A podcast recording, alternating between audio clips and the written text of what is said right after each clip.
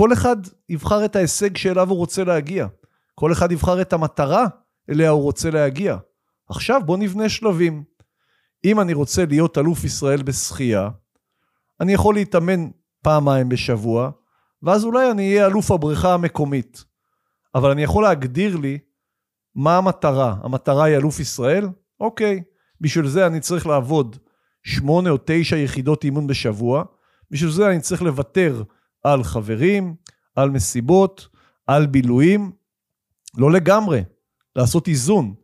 אבל כרגע גם אם בא לי לצאת עם חברים, אני צריך להתאמן. ב-1999, בניו זילנד הרחוקה, קוראת בקפה מבוגרת וחכמה, הסתכלה עליי וכך אמרה: נועדת לעזור לבני אדם להיות שלמים, להוביל אנשים קדימה ברגש ובעשייה. אני שירן שלם, מאמן בני נוער, מנטור לחיילים ולבוגרים. מעביר תוכניות הכנה לצה"ל ואימונים בבתי הספר ב-22 השנים האחרונות. יש שיגידו שאני הלוחש לתלמידים. בעיניי, אני איש חינוך ואיש של דרך וערכים. בפרקים הבאים של הפודקאסט שלי אני רוצה לארח אנשים שמביאים ערך ייחודי, אנשים של דרך ושל תוכן, ויחד נוכל לתת עוד ערך למאזינים ולכל קהילת אנשי הדרך. שלום, בפרק השבועי שלי בפודקאסט אני רוצה לדבר על המושג שנקרא משמעת עצמית. הרבה מאוד אני שומע את זה, ואת כל זה בשיחות שונות עם בני נוער, עם חיילים, עם אנשי חינוך. כל אחד מגדיר את זה אחרת. יכול להיות שהכוונה דומה, יכול להיות שהמשמעות דומה, אך הכוונה לא תמיד מתקדמת עם ההגדרה. אני מגדיר את המושג משמעת עצמית בצורה הזאת, לעשות מה שצריך ולא מה שבא לי. כן, נדרשת לרגע עצירה למחשבה על מה שנאמר, מה זה מה שצריך, מי מגדיר מה צריך. הדבר השני הוא בכלל, מה רע ב... אם בא לי משהו. קודם כל, כל אחד מגדיר לעצמו את הצורך בכל תחום, בדרך לכל מטרה או לכל משימה. צורך הוא משהו שעולה לרוב מהשטח, מהמקום בו נעשית העבודה. אני יכול להגיד לכם שהמון פעמים אני עובד עם מתאמנים ואני שומע, בא לי לעשות ככה. אבל אני אומר, אבל אתה צריך לעשות אחרת. ואז אנחנו מדייקים בעצם מהו הקושי. למה אני נתקל בקושי? כל אחד הרי יגדיר את הקושי אחרת, ולכן כל אחד יכול להגדיר משמעת עצמית אחרת. כשאני קם בבוקר ואני יודע מה המטרות שלי ומה המטלות שלי, וסדר היום מוכתב לי, אני יודע שאני לא יכול לוותר. כי לוותר זה הדבר הכי קל בעולם. כי לוותר זה כבר נמצא. אני לא צריך להתאמץ בשבילו. משמעת עצמית אומרת, ושוב אני אחזור על ההגדרה, לעשות מה שצריך ולא מה שבא לי. נכון, הרבה מאוד פעמים בא לי לצורך העניין לשבת בבית, לראות טלוויזיה, לראות את הספורט, ללכת לאכול משהו, אבל אני יודע שזה לא יקדם אותי. אני יודע שאני צריך להתאמן 4-5 פעמים בשבוע בבריכה, אני יודע שאני צריך להכין את ההרצאות שלי, אני יודע שאני צריך להכין את האימונים שלי. אני יודע שאני צריך לקפל את הכביסה שהוציאו מהמכונה. ההגדרה או הבקשה שלי בדרך כלל מהורים, תדברו עם הילדים שלכם על ההגדרה של משמעת עצמית. איזה דברים צריך ואיזה דברים שבא לי. אני לוקח לדוגמה ואני עובד עם המתאמנים שלי, גם עם אנשי חינוך שאני מרצה בפניהם, על כל אחד יבחר את ההישג שאליו הוא רוצה להגיע. כל אחד יבחר את המטרה אליה הוא רוצה להגיע. עכשיו בוא נבנה שלבים. אם אני רוצה להיות אלוף ישראל בשחייה, אני יכול להתאמן פעמיים בשבוע, ואז אולי אני אהיה אלוף הבריכה המקומית. אבל אני יכול להגדיר לי מה המטרה? המטרה היא אלוף ישראל? אוקיי. בשביל זה אני צריך לעבוד שמונה או תשע יחידות אימון בשבוע.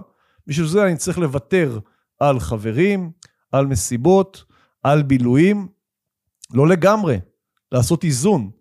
אבל כרגע, גם אם בא לי לצאת עם חברים, אני צריך להתאמן. המשמעת העצמית היא שריר. שריר בדיוק כמו כל שריר אחר, שהאימון אליו נעשה תוך כדי תנועה. הבוקר התקשרה אליי מתאמנת שלי, ואמרה לי, לא קמתי לאימון, אבל אתמול עשיתי אימון. אז אני אומר לה, השריר הזה לא זוכר את האימון של אתמול, הוא חייב את האימון של היום. והאימון של היום זה לאפשר לעצמך לקום בבוקר ולדעת שלא ויתרת. משמעת עצמית מופיעה אצל בני נוער בהרבה מאוד תחומים. אם זה תחום של למידה, אם זה תחום של עבודה.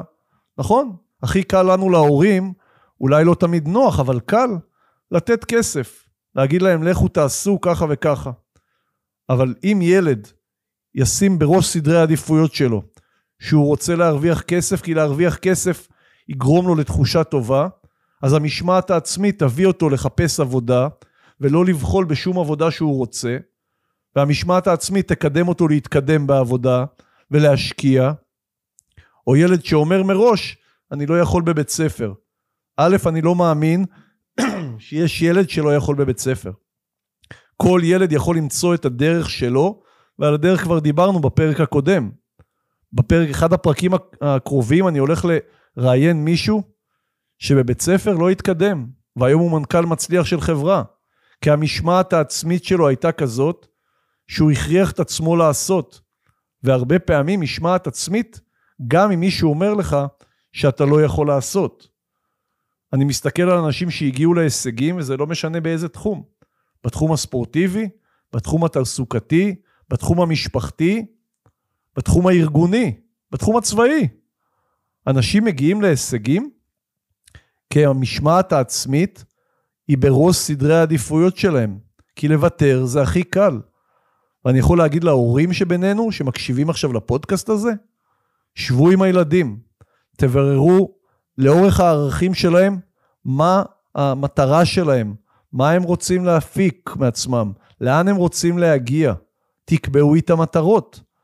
על המטרות נדבר בפרקים הבאים, אבל ברגע שיש מטרה ברורה מול העיניים, המשמעת העצמית מתחילה לעבוד.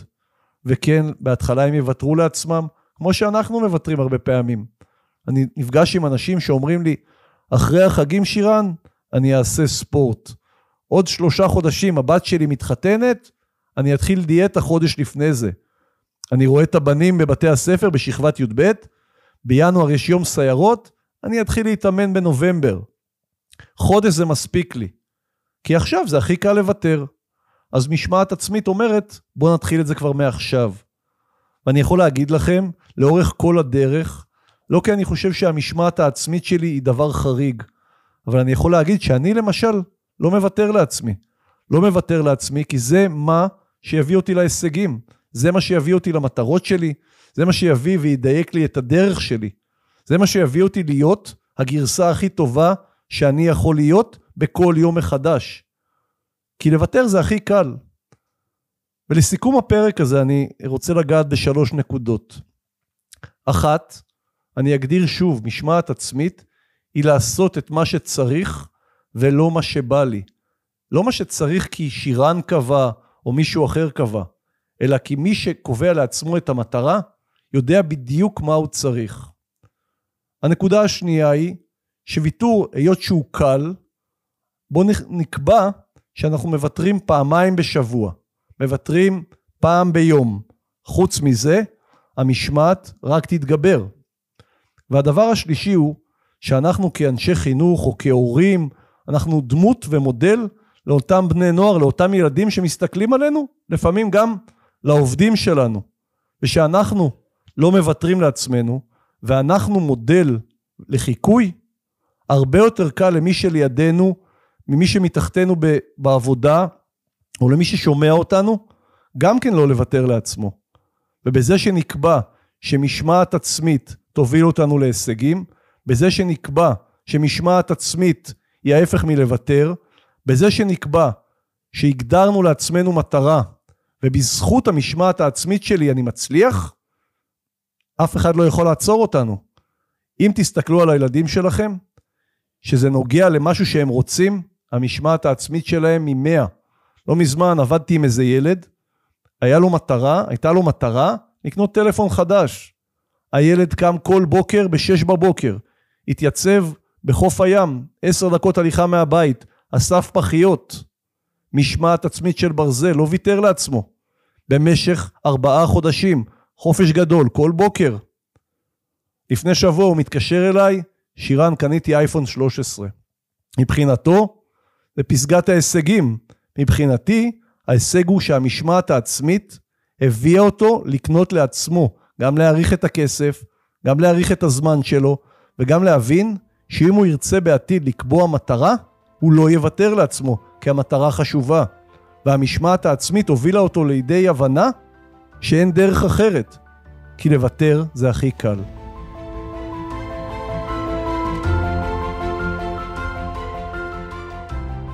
טוב חברים, הגענו לסיומו של עוד פרק בפודקאסט לגדל נסיכים. במידה וקיבלתם ערך מהפרק הזה, עזרו לי להפיץ את הבשורה ושתפו לפחות חבר אחד שיוכל ליהנות מהפרק הזה ומהתוכן שקיבלתם. בכל פרק בסופו אסכם בקצרה את עיקרי הדברים, ולכם רק נותר ליישם או להעמיק בנושא לפי בחירתכם. כי להקשיב לפודקאסט זה נפלא, זה מקדם, אך לקחת ממנו תוכן ולהטמיע בחיי יום-יום, יביא אתכם ואת הקרובים אליכם לתוצאות חדשות ולמקומות נפלאים. אני הייתי שירן שלם, תודה ונתראה בפרק הבא.